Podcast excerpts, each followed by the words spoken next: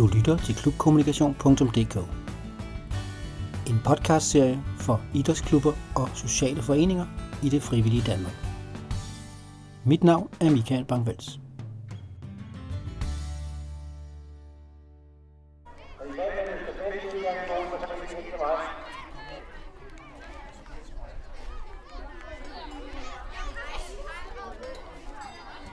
I dag er jeg taget på besøg i Ballerup Atletikklub. De afholder i dag skole-OL i atletik.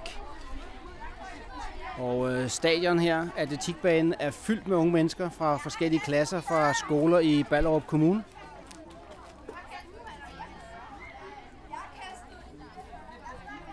På den her gode og dejlige solskinsdag har jeg fundet ind i skyggen op ved Ballerup Atletikklubs øh, klubhus. Og der har jeg mødt Lone.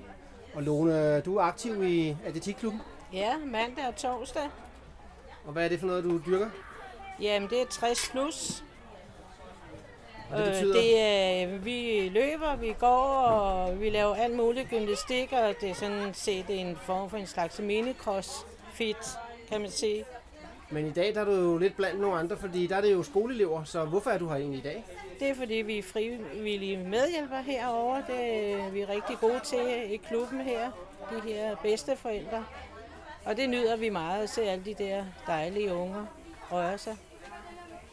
Så det, der egentlig driver dig, det er det at give noget til, til de unge mennesker, og noget af det, som klubben selv har givet dig. bestemt. Har du dyrket atletik i mange år? Øh, som, det er mange år siden, men øh, min ældste datter var atletikpige herovre, og der var vi herovre alle de år også. At være frivillig? Ja, Altså det sidste, så blev du Og nødt til selv at, også. så blev du nødt til selv at, at hoppe i tøjet. ja det var på grund af helbredet med for højt blodtryk og kolesterol, og så skulle jeg se at komme i gang. Og jeg har været herovre i næsten fire år. De sidste tre, et halvt år, der er mit helbred blevet så godt. Mit blodtryk er fantastisk, og mit kolesterol er næsten faldet totalt. Det er jo en solstråle historie. Ja, for jeg har lige været til årstjek hos lægen. Super. Du nævnte også noget med, nu er det skoleelever i dag, men du nævnte også, at de hjælper til med, hvor det er nogen, der er endnu mindre. Ja, det er over i Hedegården. Det er lige fra vuggestue og børnehaver op til øh, 6. klasse, hvor der er motionsløbere. Der står vi også og hjælper, og alle de små de får medaljer, og de stråler jo de små børn der, når de får den medalje om halsen. Det nyder vi. Det er herligt at se.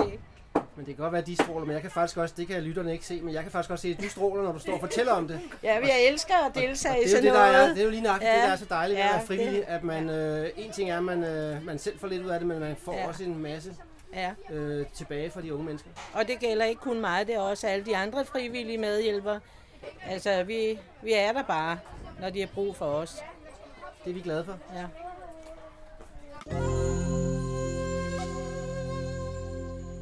Du lytter til klubkommunikation.dk En podcastserie for idrætsklubber og sociale foreninger i det frivillige Danmark.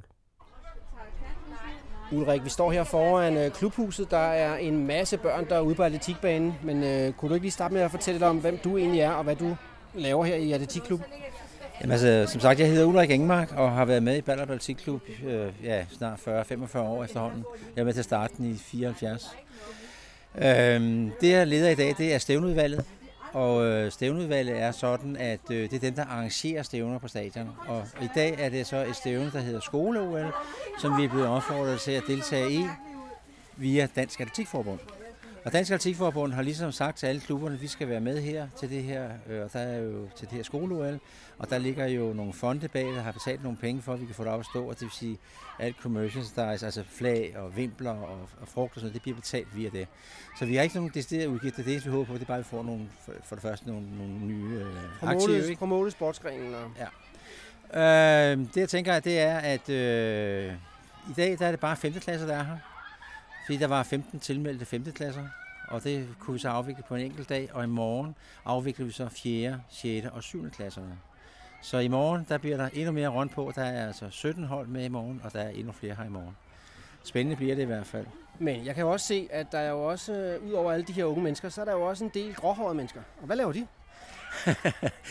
alle os gråhårede, alle os gråhårede vi, vi er det, vi kalder frivillige, frivillige det er hjælpere. det, er jo, ikke? Ja. Så ikke for at genere jer, men øh, Nej, jeg ved det I, godt. skiller, I skiller jer jo lidt ud i dag. vi, vi skiller os meget ud i dag. Og det, der sker, det er jo, at mange af de gråhårede mennesker, vi har gående her, det er dem, vi kalder 60 plus faktisk i Ballerup Atletikklub. Det er folk, der har tid til at træne om formiddagen hårdere, og de træner to gange om ugen hårdere, er i vældig god form, faktisk de fleste af dem. Så det er dem, vi sådan ligesom har trukket hårdere, der har sagt ja til at være frivillige med at, at hjælpe. Vi har jo også andre arrangementer, men det kommer vi ikke ind på her, men der er andre arrangementer også, hvor vi ligesom deltager. Og det er jo en stor del, synes jeg, når man... Øh, en ting er, at man kan fra forbundet få nogle penge, og man kan få nogle planer på, hvad man kan gøre. Men uden de frivillige, så er der jo ikke noget stævne. Jamen altså, det er helt klart, hvis de ikke er her, så bliver jeg nødt til at melde pas. Fordi jeg kan jo ikke afvikle det alene. Altså, der er jo rigeligt set til i forvejen. Skulle jeg så også at begynde at være dommer fire steder på en gang i længdsprint, det kan jeg ikke lade sig gøre. Så derfor er frivillige rigtig vigtige. Jeg snakker lidt med øh, Lone, øh, en af de frivillige, og øh, jamen, øh, som jeg sagde til, til lytterne under interviewet, de kunne ikke se det, men hendes øjne de strålede, når hun fortalte om det her. Jamen, Det giver jo også noget sammenhold og noget for den enkelte. Jo, ja, det er jo helt fantastisk, og jeg ved ikke, hvor meget Lona har sagt, men hendes helbredsundersøgelse her sidste gang er faktisk blevet meget bedre, efter hun har begyndt at træne. Og Lone er jo stadigvæk en, en stor pige, og som alle os andre, men, men vi holder det ved lige og bevæger os og sørger for at holde sygdommen for livet. Jeg kan så sige, at for os 60 plusser, vi er jo fra helt op til 92 er den ældste faktisk, der er altså nogen af os, der ikke har det helt godt mere, men, men de kommer og er med de gange, hvor de kan være med, og så kører det bare derudad, ja. Super. Ja. Vil du være, Ulrik, tak fordi jeg må kigge forbi i dag. Ja, velkommen.